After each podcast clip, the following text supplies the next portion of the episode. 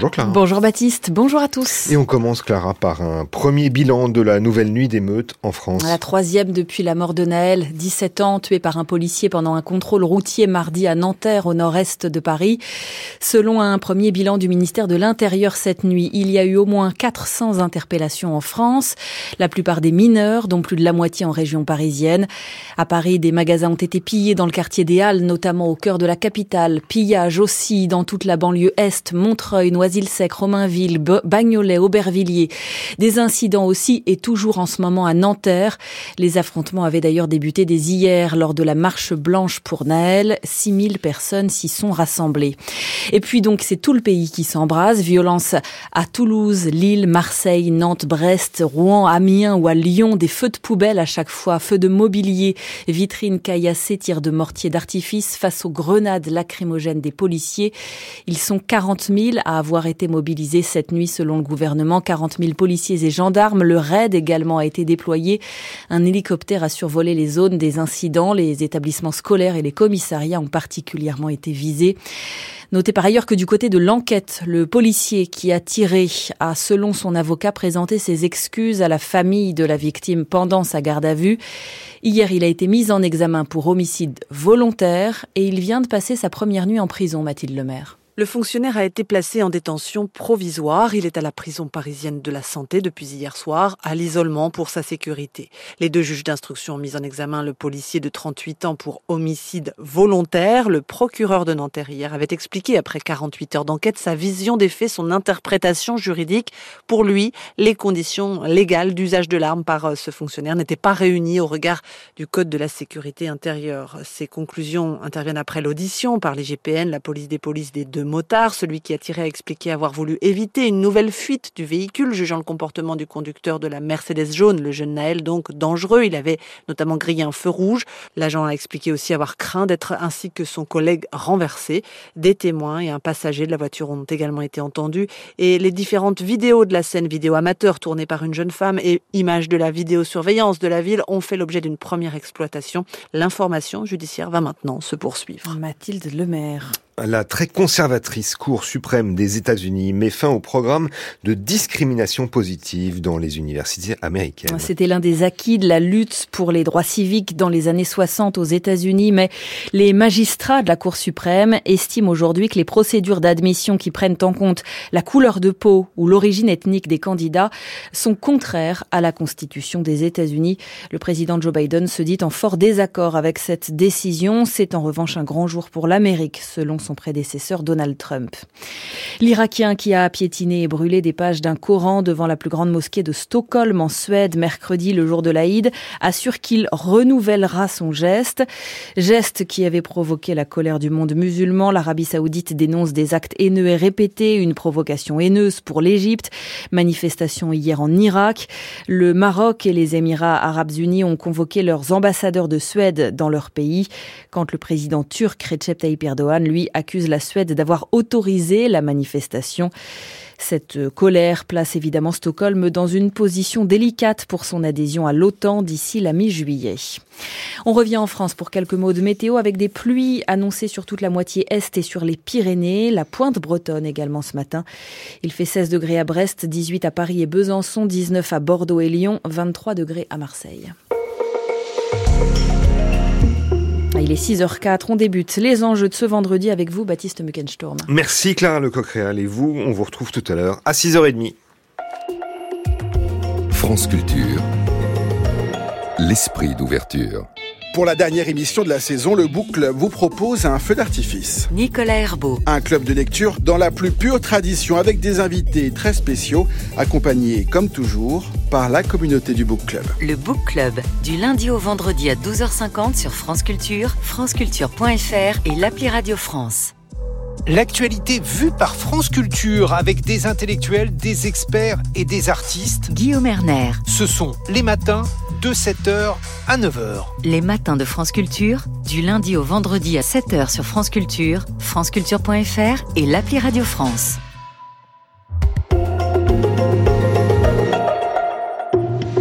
6h, 7h, les enjeux. Baptiste Muckensturm. Bienvenue dans l'émission qui chaque matin vous fait le récit des enjeux dans les territoires en France et à l'étranger. Nous sommes ensemble jusqu'à 7 heures. Les enjeux, c'est une émission qui a été préparée cette année tous les jours par Marguerite Caton, Lucas Lazo et Tatiana Krotov. Vous réentendrez leur nom car leur avenir à chacun est radieux. À la réalisation, l'incroyable Media Portis Guérin et ses choix musicaux indépassables. Et enfin, à la technique, le très sympathique, notre camarade, le très sympathique, euh, ben voilà, c'est évidemment à ce moment-là que j'oublie complètement son nom, Ludovic Auger, bien sûr. À 6h40, les enjeux internationaux en Russie, les deux généraux les plus hauts gradés de l'armée ont disparu de la scène politique, invisibles depuis la tentative avortée de mutinerie des mercenaires de Wagner le week-end dernier. Alors comment interpréter ces disparitions au même titre que d'autres informations difficiles à recouper? Comment en pleine guerre en Ukraine et d'éventuels chaos en Russie travaillent les chercheurs, ceux qui établissent des hypothèses et parfois conseillent les décideurs? Eh bien voilà, c'est la question à laquelle nous répondrons tout à l'heure dans les enjeux internationaux. Mais auparavant, les enjeux territoriaux se penchent sur eux-mêmes. D'où vient la notion politique et médiatique de territoire? À quel moment le terme s'est-il imposé pour désigner quoi? La province, la campagne, le décentralisé Depuis une dizaine d'années, la fracture territoriale est venue remplacer la fracture sociale et les gilets jaunes ont encore renforcé ce prisme d'analyse. Alors comment s'est construit le récit territorial des inégalités? C'est la question que nous posons juste après le dernier choix musical de Media Portis-Guerin.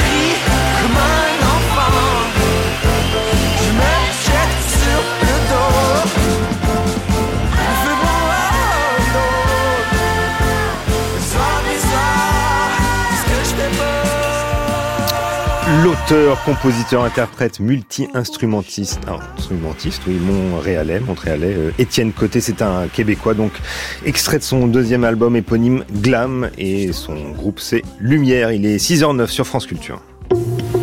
France Culture, les enjeux, Baptiste Muckensturm. C'est une manière de raconter l'actualité française qui est devenue euh, prégnante au fil des années, spatialiser les événements dans un récit où les territoires, termes vagues s'il en est, sont opposés aux métropoles. C'est ainsi que les Gilets jaunes ont été l'expression d'une révolte territoriale, le cri de colère des territoires oubliés.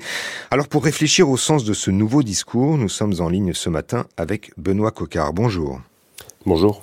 Vous êtes sociologue à l'INRAE, l'Institut national de recherche pour l'agriculture, l'alimentation et l'environnement, l'INRAE de Dijon, auteur de l'ouvrage célèbre désormais, Ce qui reste, faire sa vie dans les campagnes en déclin. C'était paru aux éditions de la découverte en 2019 et c'est désormais disponible en poche. Euh, Benoît Coquin, est-ce qu'on peut parler de récit territorial? Aujourd'hui, oui, euh, le récit territorial, il a toujours existé. On a parlé à, certaines époques euh, de l'invention de d'une identité régionale, euh, notamment à des fins touristiques en France. Euh, Donc, c'est des récits qui ont émaillé en fait le développement économique des régions euh, selon leur destination. Mais on va dire que ce récit-là, il s'est, transformé avant tout depuis quelques années, depuis même quelques, la dernière décennie, entre une opposition grande métropole et ce qu'on appelle effectivement, comme vous l'avez bien résumé, la France des territoires, qui sert en fait un, un récit euh, à la fois territorial mais aussi euh, social. Et c'est là où ça devient intéressant de le, de le décortiquer un petit peu. Mais qui produit ce récit? Qui raconte cette histoire précisément dans le champ politique? Ah, L'histoire des, l'histoire des idées, c'est, complexe. Donc, si on s'en tient au champ politique, on peut dire que c'est pas le champ politique directement qui invente en fait euh, les nouveaux concepts euh, de sens commun qui vont permettre de nommer la réalité sociale. C'est plutôt euh, des auteurs, euh, des théories qui se diffusent. Euh, ces dernières années, pour en prendre une, on a eu une grande influence sur le champ politique de ce qu'on appelle la théorie de la France périphérique, qui a été portée par le géographe Christophe Guillouis, qui est, là qui est là aujourd'hui bien implanté depuis le début des années 2010 et qui a beaucoup eu de succès, notamment comme on a pu l'observer dans les conseils départementaux, euh, euh, dans les échelles locales, notamment vis-à-vis des, élus politiques de province, parce qu'elle permettait à un moment donné de trouver en fait justement un récit qui leur convenait, alors que peut-être qu'avant ils n'arrivaient pas tellement à se rattacher à quelque chose d'autre. Hmm. Mais c'est surtout la droite et, et l'extrême droite qui, qui pensent les ruraux comme un- une sorte de, de vivier d'électeurs euh, assez homogène, euh, récupérable, d'une certaine manière. Bah, ça, ça, pour le coup, c'est directement en lien avec la question de euh, penser l'opposition entre euh, des métropoles qui seraient peuplées des dits euh, bobos, privilégiés, et euh, de la France euh, rurale qui, elle, serait justement le territoire des invisibles, des oubliés. Euh, tout ça est repris en fait dans cette euh, dichotomie-là. Euh, et effectivement, c'est venu, euh, on le sait, hein, de, plutôt du, du FN à l'époque, la France des oubliés, c'est une, ancienne thématique qui, qui est venue se greffer en fait euh, à des endroits où le vote pour l'extrême droite prenait. C'était notamment les campagnes désindustrialisées et certaines campagnes euh, du sud-est de la France et qui permettait un petit peu de s'adresser comme ça à des électeurs euh, potentiellement en fait de milieux populaires, alors même que l'électorat d'extrême droite et de la droite aussi, qui après a largement repris euh, ce, discours-là, euh, est, quand même pas destiné directement à répondre à des questions à des questions sociales. Donc là, sous le prisme territorial, il y avait moyen finalement de nommer certaines inégalités euh, qui objectivement se vérifient pas toujours. Bon, ça, c'est des, des questions de, de chercheurs, euh, mais qui permettaient, voilà, comme ça, d'avoir un discours social à moindre frais, euh, qui était qui était finalement peu clivant. Hmm. Les, les métropoles sont progressivement devenues des, objets repoussoirs dans une euh, sorte de dichotomie inspirée entre autres par la littérature anglo-saxonne. On se rappelle peut-être de l'ouvrage du journaliste euh, David Goodhart, The Road to Somewhere, qui date de 2017 et qui traduit en français euh, avait donné le titre Les deux clans. Qu'est-ce qui séduit la droite dans l'antimétropolitanisme, si on peut le dire ainsi? Bah, ce, qui, peut marcher déjà, c'est qu'on se dit que les, personnes opposées au métropolitanisme et à l'idée que les villes ont tout euh, vont pouvoir euh, voter comme un seul bloc. Et ça, c'est assez intéressant quand on est dans une stratégie électoraliste assez permanente, en fait, quand on est dans les, dans les partis politiques. hein.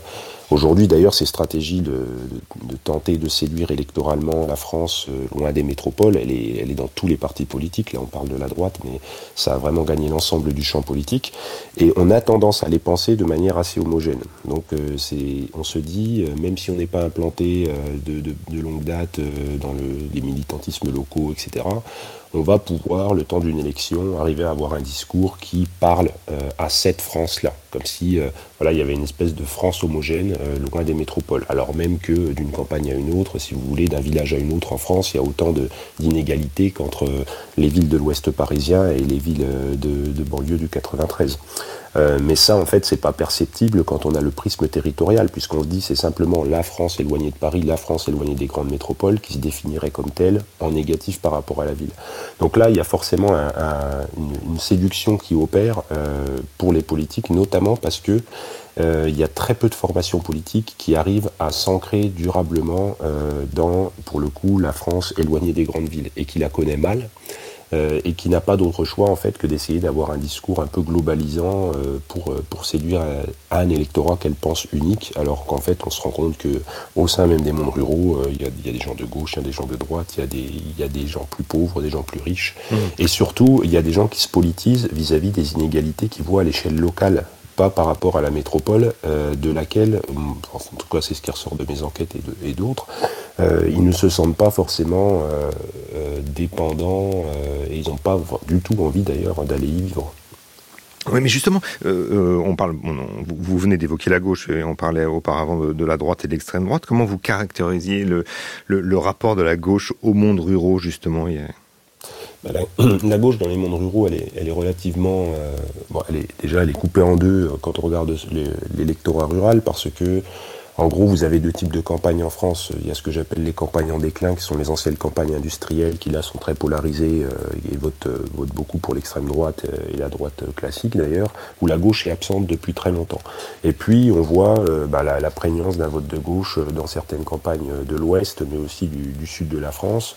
Euh, qui, sont, ont été très marqués, là, notamment par un vote Mélenchon lors des dernières élections. Euh, mais ça, c'est plutôt des campagnes qui, pour le coup, ont des profils assez atypiques, alors qui vont être attractifs pour les néo-ruraux, euh, qui vont être à la fois soit proches des littoraux, soit proches des milieux montagnards. Donc, c'est des campagnes qui peuvent à la fois être des campagnes productives, mais aussi ce qu'on appelle des campagnes contemplatives, c'est-à-dire où il y a une forte taux de résidence secondaire, etc. et là, on retrouve un vote de gauche qui n'est pas ultra majoritaire, attention, mais qui en tout cas euh, s'installe, alors que euh, dans, tout un tas d'autres campagnes, pour le coup les campagnes ouvrières, les campagnes où les classes populaires sont les plus majoritaires, là la gauche elle a vraiment perdu du terrain euh, depuis de longues décennies en fait. Ça, depuis, l'époque du paternalisme industriel, où on retrouvait déjà dans ces, dans ces zones-là une classe ouvrière, pour le dire ainsi, euh, qui, était du côté des patrons, comme on entend dans, pas mal de, discours encore aujourd'hui là-bas. Hmm. Et donc c'est compliqué pour la gauche de s'implanter, notamment parce que euh, il y a une forte homogénéité sociale dans ces territoires-là, et il y a peu les groupes sociaux qui généralement portent le vote de gauche, qui sont les groupes de diplômés, euh, les groupes de ce qu'on appelle le pôle, qui, occupent le pôle culturel euh, de, l'espace social. Hum, mais pour le, personnel politique, euh, cette fois-ci de gauche comme, comme de droite, le territoire c'est un lieu d'ancrage, une garantie d'authenticité nationale d'une certaine manière tout à fait, et c'est un, lieu surtout qui permet, là encore, euh, cet ancrage rural, il permet de, de, vous désancrer potentiellement de votre appartenance aux métropoles, aux grandes institutions parisiennes, au centralisme en fait qui caractérise généralement l'organisation des partis politiques. Donc quand vous voulez même sans vouloir être forcément parachuté dans un territoire rural, euh, vous avez énormément d'élus, euh, de, représentants politiques, surtout des hommes d'ailleurs, qui se revendiquent de la ruralité parce qu'ils ont un arrière-grand-père paysan, un grand-père paysan. ça, c'est comme 90% euh, des Français quasiment. Et du coup, bah, ce qui permet de dire, je ne suis pas seulement cet énarque des centres urbains, j'ai aussi un pied dans la vraie terre, dans la vraie France. Et ça, c'est quelque chose qui, bah, là, c'est pas nouveau, hein, mais vraiment qui, qui permet le, récit de soi euh, et de ne pas dire aussi de quel milieu social on vient.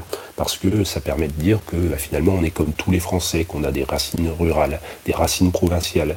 Donc voilà, il y, a ce côté où on va moins insister sur ces racines, généralement de, familles notables, de la, issues de la grande ou moyenne bourgeoisie, ce qui est l'origine sociale la plus commune chez les représentants politiques. et c'est la même chose à niveau local, hein, quand on parle de, du succès en fait des théories. Euh, euh, notamment de la France périphérique chez les élus locaux, euh, c'est pour dire en fait je ressemble à la population, je suis comme vous, on est, on est, on forme un nous homogène euh, par-delà nos, nos, différences, alors même qu'il y a énormément de différences généralement entre les élus et leur population. Mais ça va plus loin parce que pour les candidats, il s'agit aussi de faire allusion à une France qui serait oubliée, invisible.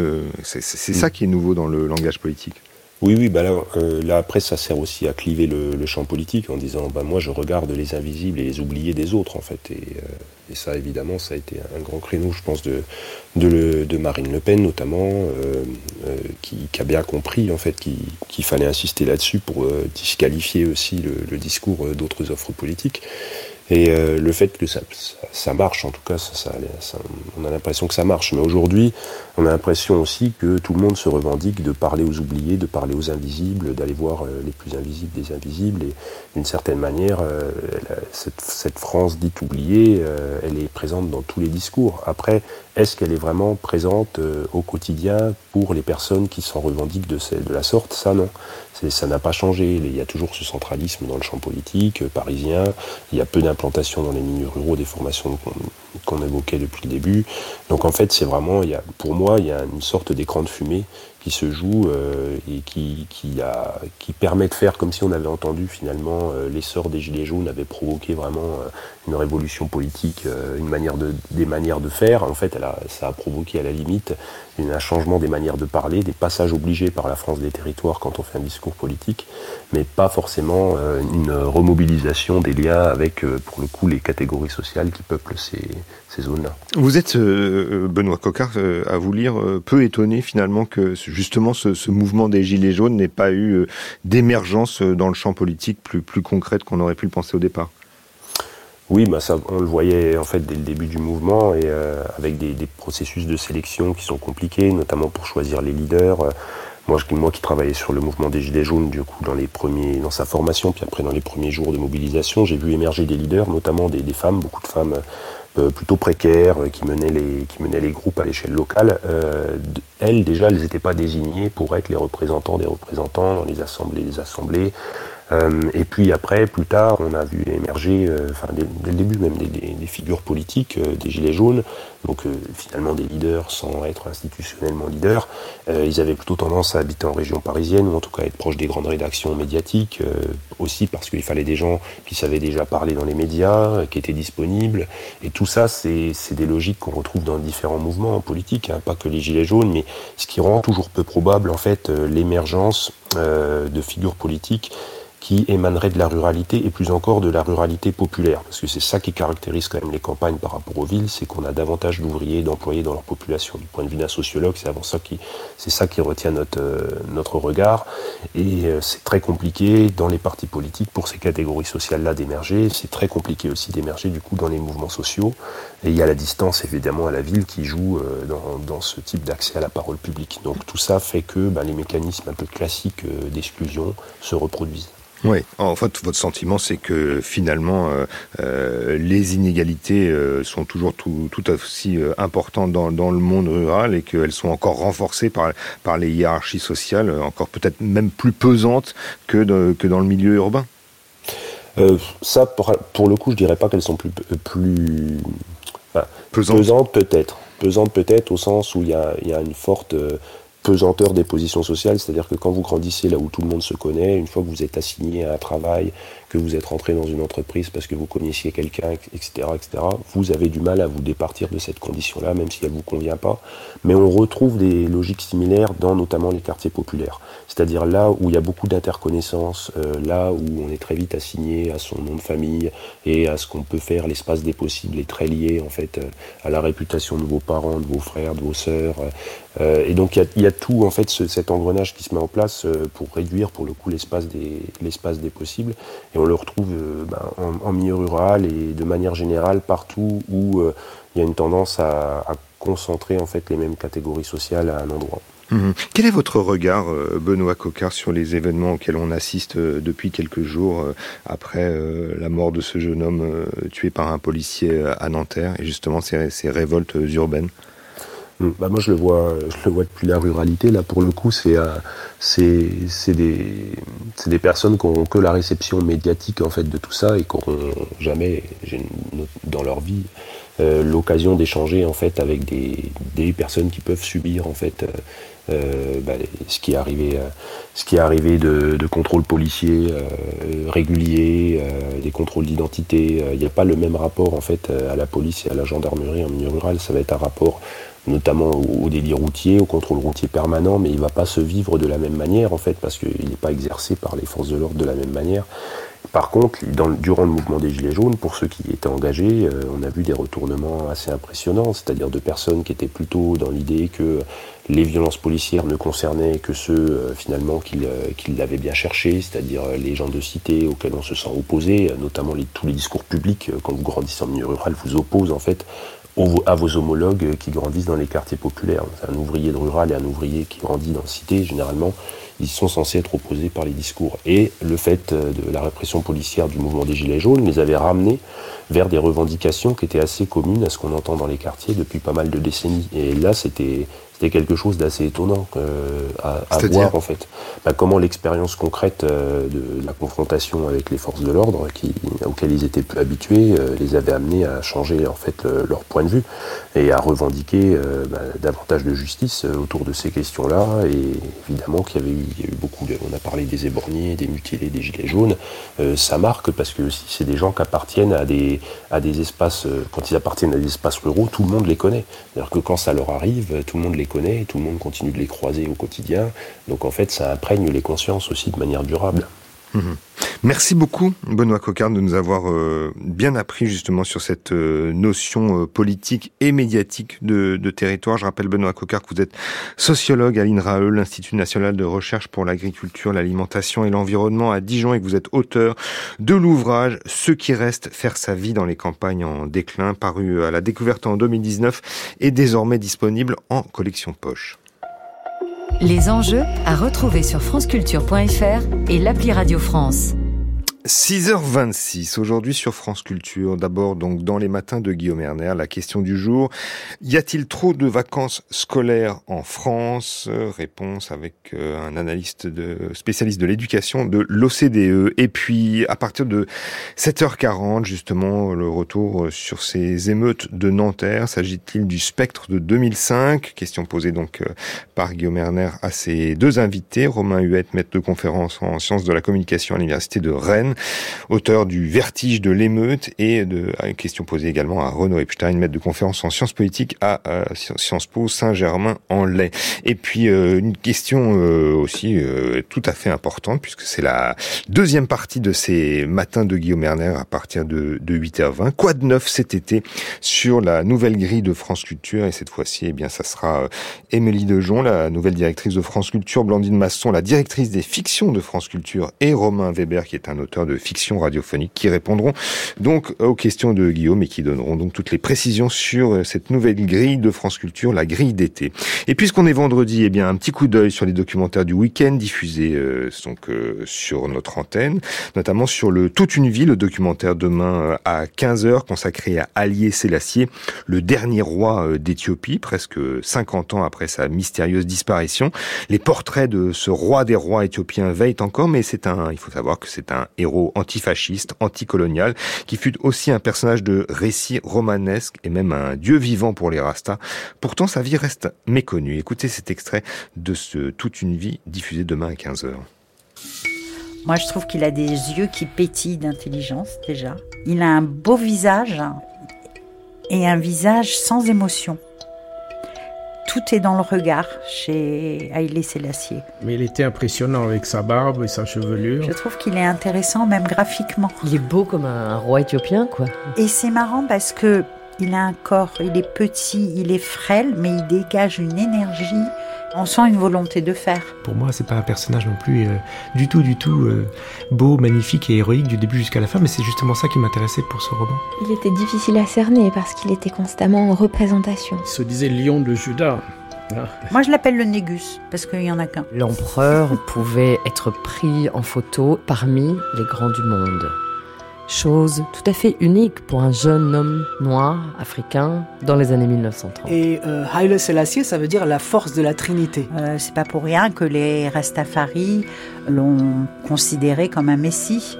Comment dire C'est un personnage euh, dans la vie duquel la grande histoire s'invite. Donc forcément, euh, comme toujours dans ces cas-là, il va y avoir de l'épopée, de la tragédie, des rebondissements incroyables et un souffle. Voilà, Allié Sélassié, le dernier roi des, le dernier roi des rois d'Éthiopie, 1892-1975. C'est l'objet du Toute une vie de demain, documentaire de Elodie Maillot réalisé par David Jacuboviez. Demain est donc samedi à 15h sur l'antenne, à retrouver sur franceculture.fr et l'application Radio France.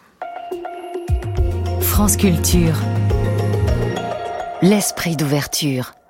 Dans une tribune dans le journal du dimanche, six députés de la NUPES viennent de proposer des mesures pour que le droit aux vacances devienne effectif en France. Emmanuel Laurentin. Car chaque été, 40% des Françaises et des Français ne partent pas en vacances. À l'heure où le président de la République propose de réduire le temps des vacances estivales à l'école, que signifient les vacances dans notre vie sociale? Une politique publique des vacances est-elle possible? Vacances est le terme du débat de ce vendredi dans le temps du débat. Le temps du débat. Aujourd'hui à 18h20 sur France Culture, franceculture.fr et l'appli Radio France.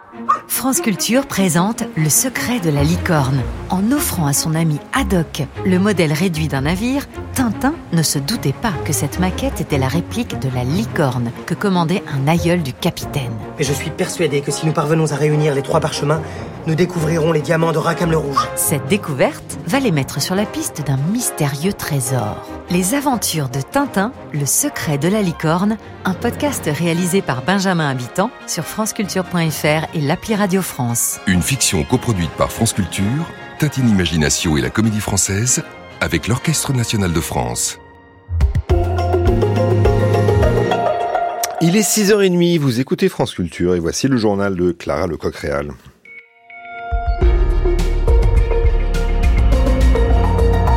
Bonjour Clara. Bonjour Baptiste, bonjour à tous. Le soleil se lève sur des scènes de désordre en France, voire de chaos. Les violences de la nuit ont été extrêmement nombreuses, affrontements entre jeunes et forces de l'ordre, mobilier et bâtiments brûlés.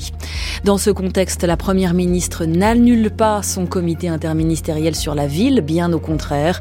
Réunion ce matin à Matignon avec beaucoup d'attentes dans les quartiers défavorisés, vous l'entendrez. Et puis dans cette édition, nous irons à Bruxelles car l'Europe réfléchit de plus en plus sérieusement à l'intégration de l'Ukraine dans l'Union. Moins 400 interpellations cette nuit en France. Bilan fait à 4 heures du matin tout à l'heure par le ministère de l'Intérieur, mais les affrontements se poursuivaient encore. Ce fut une troisième nuit de violences urbaines après la mort de Naël, adolescent de 17 ans tué par balle par un policier après un refus d'obtempérer à Nanterre cette semaine. Les heurts entre jeunes et forces de l'ordre ont donc gagné toute la France. Une mairie de quartier, par exemple, a été incendiée dans la métropole de Lille. Idem pour une bibliothèque à Marseille après des affrontements sur le Vieux-Port. À Paris, des magasins, ont été pillés, vandalisés, tout comme dans la banlieue est de la capitale, avec notamment un dépôt de bus incendié à Aubervilliers. À Pau, un, un commissariat a été visé par un cocktail Molotov, des voitures brûlées, du mobilier urbain détruit à chaque fois. On peut citer entre autres également Toulouse, Montpellier, Lyon, Amiens, Nantes ou Rouen. Au total, 40 000 policiers et gendarmes étaient mobilisés cette nuit. Le RAID et la BRI également, avec l'usage de drones autorisés à Strasbourg, à Toulouse et à Paris. Quelques mots par ailleurs du policier mis en examen pour homicide volontaire. Il est en détention provisoire euh, en prison à l'isolement depuis hier et il se dit dévasté selon son avocat. Il aurait demandé pardon à la famille lors de sa garde à vue. C'est dans ce contexte que se tient à Matignon ce matin un comité interministériel des villes. Il est consacré à l'amélioration des conditions de vie des habitants dans les quartiers populaires, ainsi qu'à lutter contre les inégalités territoriales et sociales. Ce rendez-vous était prévu par l'exécutif bien avant le drame. Il devait initialement se tenir à Chanteloup-Léving dans les Yvelines, mais les violences qui n'ont pas épargné cette commune ont entraîné son déplacement à Paris. Pour Catherine Arnoux, la maire de Chanteloup-Léving, les alertes ont été nombreuses cette année. Ça fait plusieurs mois que nous disons au gouvernement attention, euh, nos quartiers décrochent, décrochent un peu plus alors que vous nous parlez du plein emploi un peu partout. Mais le plein emploi, il n'a pas atteint nos habitants. Nos habitants sont plus pauvres, ils ont une crise énergétique qui les touche plus qu'ailleurs, ils ont des charges qui augmentent considérablement et ça devient financièrement insupportable. Il fallait pas grand-chose. Eh ben voilà, ce pas grand-chose qui est énorme parce que c'est la vie d'un jeune euh, a suffi à enflammer le territoire. On ne peut pas faire comme si c'était rien passé depuis euh, trois nuits. Donc là, il faut traiter l'urgence, prendre un certain nombre de décisions liées à l'urgence, mais qui ne sont pas des décisions de brutalité, on a bien compris, avec une prise de conscience de ce que sont nos quartiers, et il faut programmer des vraies annonces, une nouvelle façon de gouverner en politique de la ville, une vraie façon de proposer euh, une amélioration de nos quartiers, euh, plus que ça n'a été fait depuis quelques mois. Comment l'État se remobilise volontairement pour ces quartiers. Il faut changer de braquet, bien sûr. Pour en parler, 14 membres du gouvernement seront réunis autour d'Elisabeth Borne aujourd'hui. La Première ministre a tenu à maintenir le rendez-vous, Paul Barcelone. Certains lui conseillaient de tout annuler, mais ça n'a jamais eu autant de sens que de le faire aujourd'hui, assure un proche d'Elisabeth Borne. Accusé de délaisser les quartiers populaires depuis l'enterrement du rapport Borloo en 2019, l'exécutif veut mettre en valeur ce plan banlieue qui ne dit pas son nom. Emmanuel Macron l'avait promis entre les deux tours de la présidentielle. Il a à peine eu le temps de l'esquisser lundi soir à Marseille avant d'être rattrapé par l'embrasement. Inscription en maternelle des deux ans, ouverture des collèges de 8h à 18h minimum, dédoublement des classes de grande section, des mesures de long terme pour les quartiers prioritaires. Quand les oppositions pressent le gouvernement d'agir sous le coup de l'émotion, ce matin, des maires de communes qui ont subi des dégradations sont invités à Matignon plutôt qu'à Chanteloup-les-Vignes. Une manière de solenniser le moment, montrer l'unité de la République quand plusieurs de ces symboles sont pris pour cible. Paul Barcelone. Le Sénat a largement adopté en première lecture le projet de programmation militaire, 413 milliards d'euros sur 7 ans. Cette enveloppe doit notamment servir à moderniser la dissuasion nucléaire. 6h35 sur France Culture, la suite du journal de Clara Lecoq-Réal. L'Ukraine affirme progresser lentement dans l'est du pays. Oui, après bientôt un mois de contre-offensive. De son côté, la Russie affirme avoir tué hier deux généraux ukrainiens dans une frappe sur la ville de Kramatorsk près du front. Et pendant que les combats continuent, l'Europe redit son soutien à l'Ukraine. Cinq jours après la mutinerie avortée du groupe Wagner, les 27 dirigeants des pays membres se sont réunis hier en sommet à Bruxelles. Soutien économique, humanitaire, militaire. Ils ont échangé avec le président Zelensky par visioconférence avec des garanties de sécurité sur le long terme, Angélique Bois. Nous soutiendrons l'Ukraine aussi longtemps que nécessaire, ont martelé la plupart des leaders. À Paris ou Berlin, on estime que cette mutinerie a révélé une fissure dans le pouvoir russe, qu'il faut donc soutenir encore plus la contre-offensive des Ukrainiens. La rapidité avec laquelle les troupes de Wagner ont foncé sur Moscou et leur repli en Biélorussie a par ailleurs renforcé les inquiétudes des Baltes et de la Pologne pour leur propre sécurité. 72 milliards d'euros ont déjà été prêtés ou donnés à Kiev par l'UE et les 27 capitales, dont 15 milliards en aide strictement militaire. 23 000 soldats ukrainiens sur les 30 000 promis ont déjà été formés. L'effort est donc massif, mais il va falloir tenir dans la durée. La Commission estime à 50 milliards d'euros les besoins d'ici 2027 pour soutenir le pays.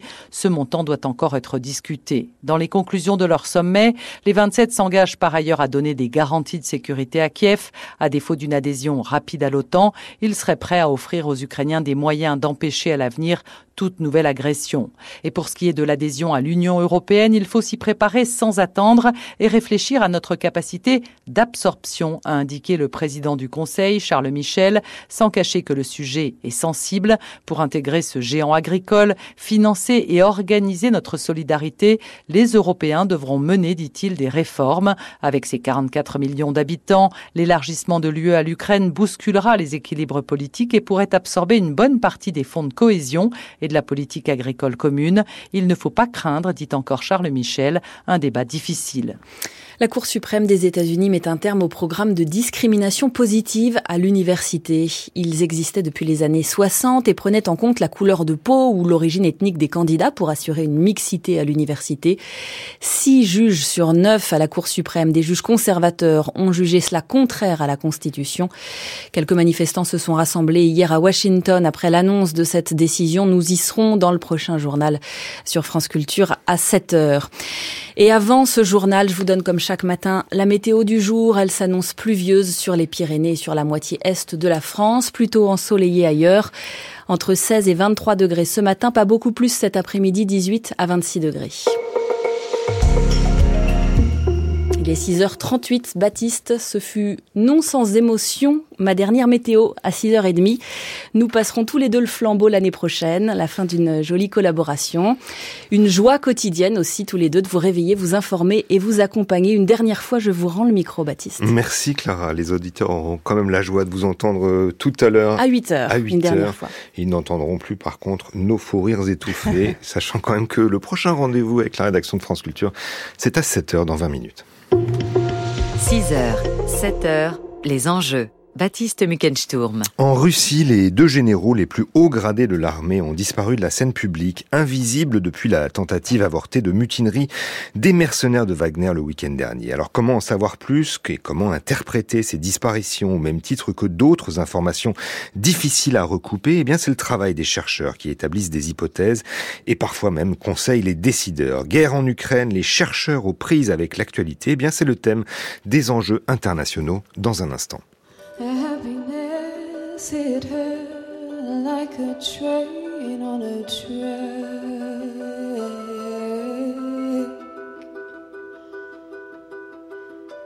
Coming towards her, stuck still, no turning back.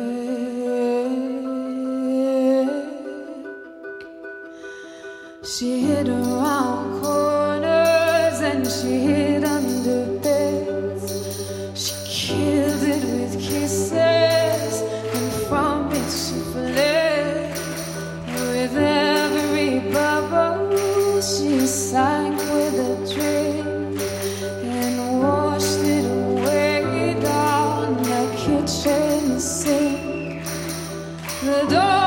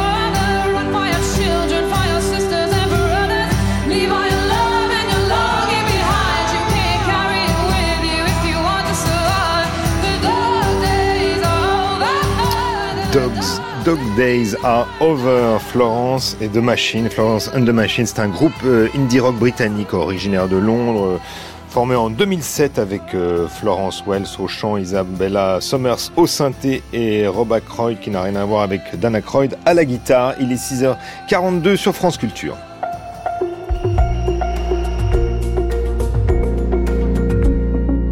C'est l'un des enjeux internationaux. Où sont les généraux russes les plus gradés de cette armée? Valéry Gerasimov, le chef d'état-major de l'armée, n'a plus été vu en public, ni à la télé d'ailleurs, depuis que le patron du groupe paramilitaire Wagner, Evgeny Prigogine, a demandé samedi lors de la mutinerie que Gerasimov lui soit remis.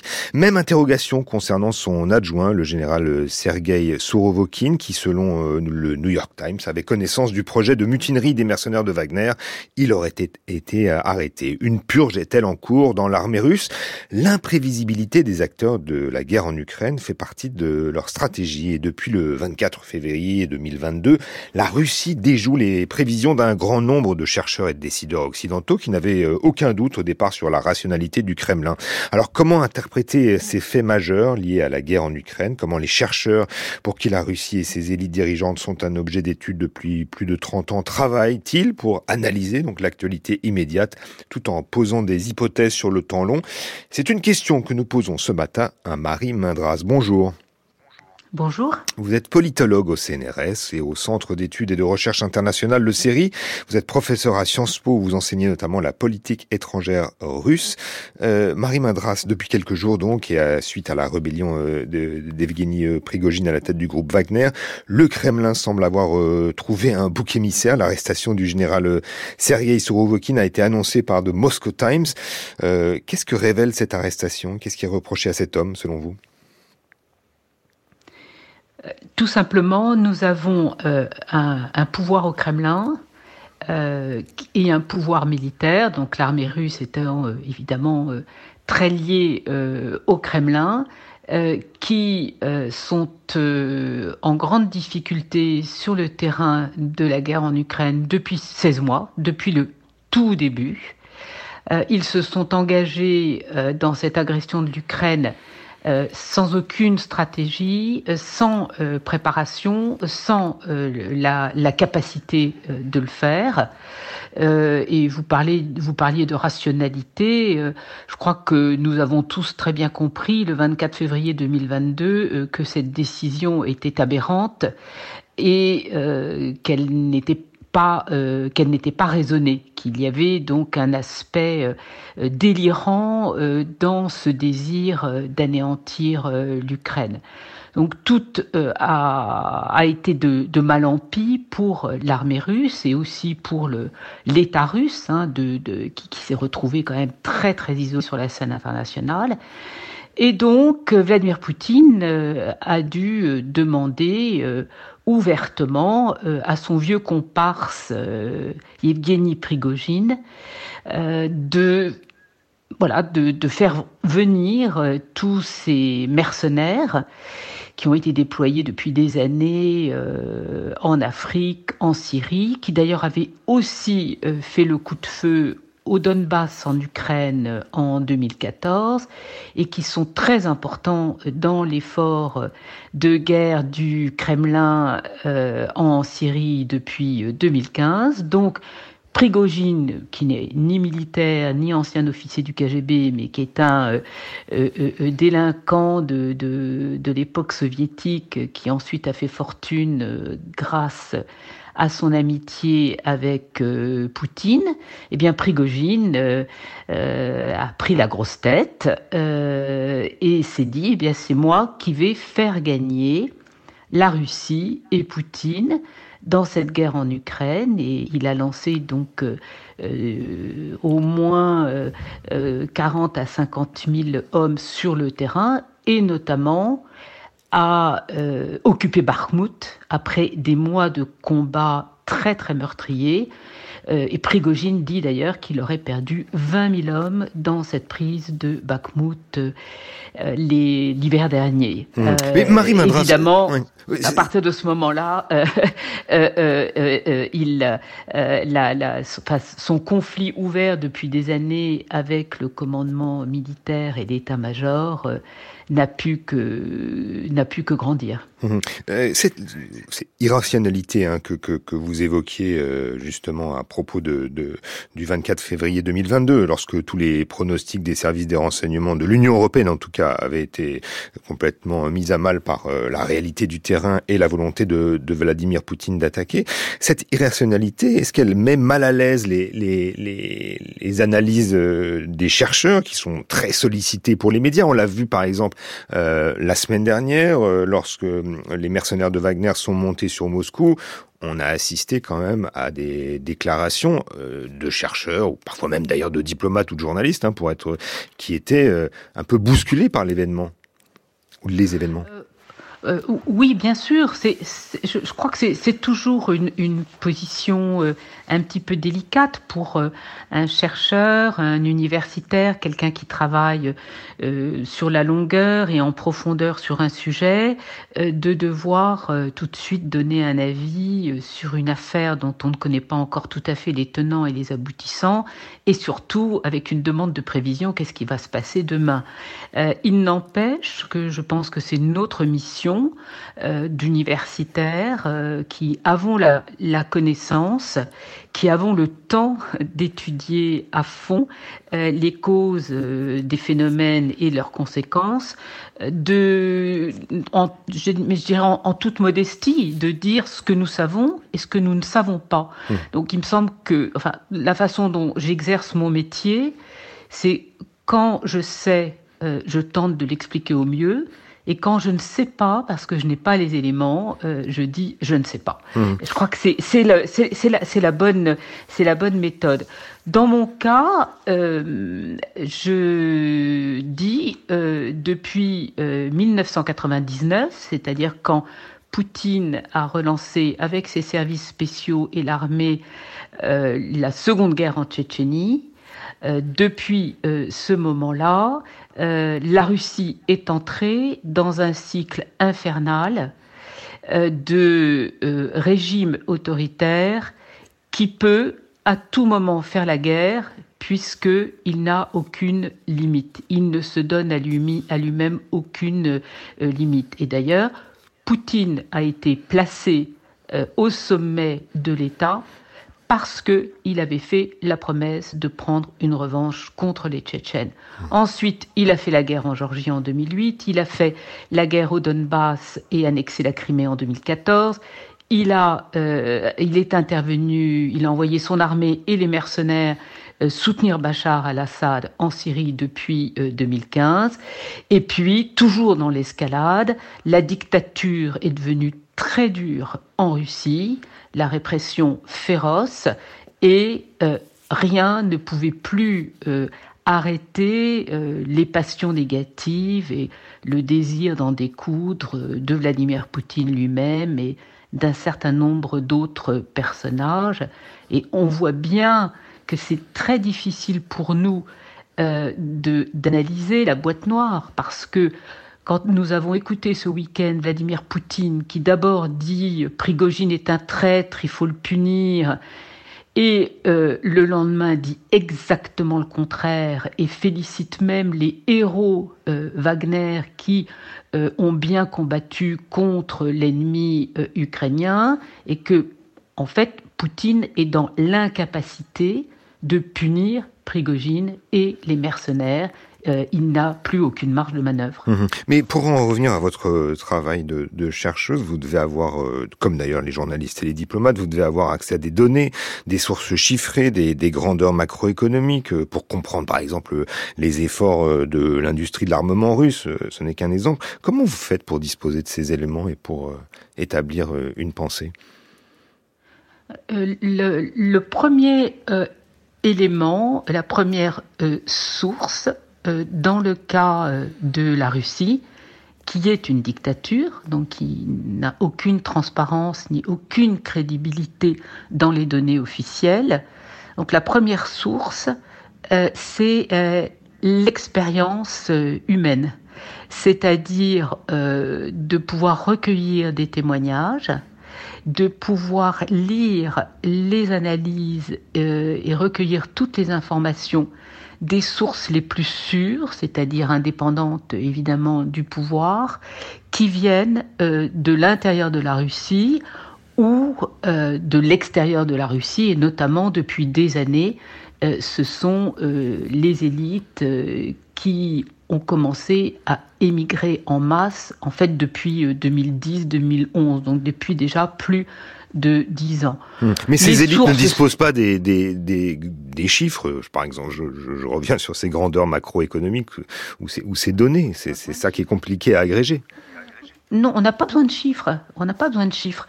Euh, tous ceux qui font une analyse macroéconomique, macro-militaire euh, ou macro-politique euh, de la, Russie, la Fédération de Russie, en pensant que tout est centralisé, que les statistiques officielles sont crédibles, euh, se trompent. Et enfin, dans un pays aussi disparate que la Fédération de Russie, euh, qui va euh, de la Tchétchénie et l'Ingouchie euh, jusqu'aux terres du Grand Nord, Vladivostok sur le Pacifique, les républiques qui sont à la frontière de la Chine et, de la Mongolie, une analyse macroéconomique ou macro-sociologique n'a quasiment plus aucun sens. Je dirais même que c'est une analyse contre-productive parce qu'elle donne l'illusion euh, que la Russie euh, continue euh, un peu difficilement, mais continue euh, euh, voilà sa, sa traversée euh, d'eau euh, très très très euh, très agitée. Alors on vous dit ah bah oui elle fait 2% de croissance donc tout va bien, mais euh, la réalité est que la majeure partie des provinces et républiques de la Fédération de Russie sont en récession de- depuis très longtemps, mais il y a quelques régions, notamment qui produisent le pétrole, le gaz, la bauxite, le nickel, qui évidemment permettent de donner des données macroéconomiques euh, euh, qui, qui, qui peuvent faire un tout petit peu euh, illusion, mais il n'y a pas de développement économique et Mmh. social Ouais. en Russie depuis plus de dix ans. Ouais. Et, et l'opinion publique russe, elle est souvent euh, invoquée hein, pour expliquer, par exemple, l'indifférence d'une partie de- du peuple russe à l'égard du conflit en, en Ukraine. Est-ce qu'elle existe, Marie Mindra, c'est- cette opinion publique, selon vous? Est-ce qu'on d'ailleurs on peut même compter sur la sincérité de son expression? Euh, Pour en vous, hein, en tant que dictature, chercheuse. En, en- en- en dictature, il n'y a plus d'institutions publiques. C'est ce que j'ai écrit euh, depuis euh, 1999. Euh, le, tout- toute la stratégie poutinienne a été de casser de considérablement affaiblir toutes les institutions publiques, du Parlement à la justice, aux médias, euh, et bien sûr euh, le suffrage universel euh, direct, qui est quand même l'institution socle normalement d'un État bien constitué et d'une démocratie. Les élections sont non pluralistes et manipulées depuis une vingtaine d'années. Donc on, il, il était encore possible de faire des sondages euh, en demandant euh, aux, aux personnes, hein, il n'y a pas que des Russes en Russie, donc euh, aux personnes interrogées euh, ce qu'ils pensent du pouvoir, du gouvernement, et il faut, dans ces sondages qui avaient encore un certain sens jusqu'à il y a quelques années, nous, les universitaires, les spécialistes, nous voyons bien que, à part la question sur Poutine, l'armée, euh, ils étaient tous très critiques sur le gouvernement, sur le Parlement, sur l'absence euh, de progrès, euh, de, de- de progrès économique.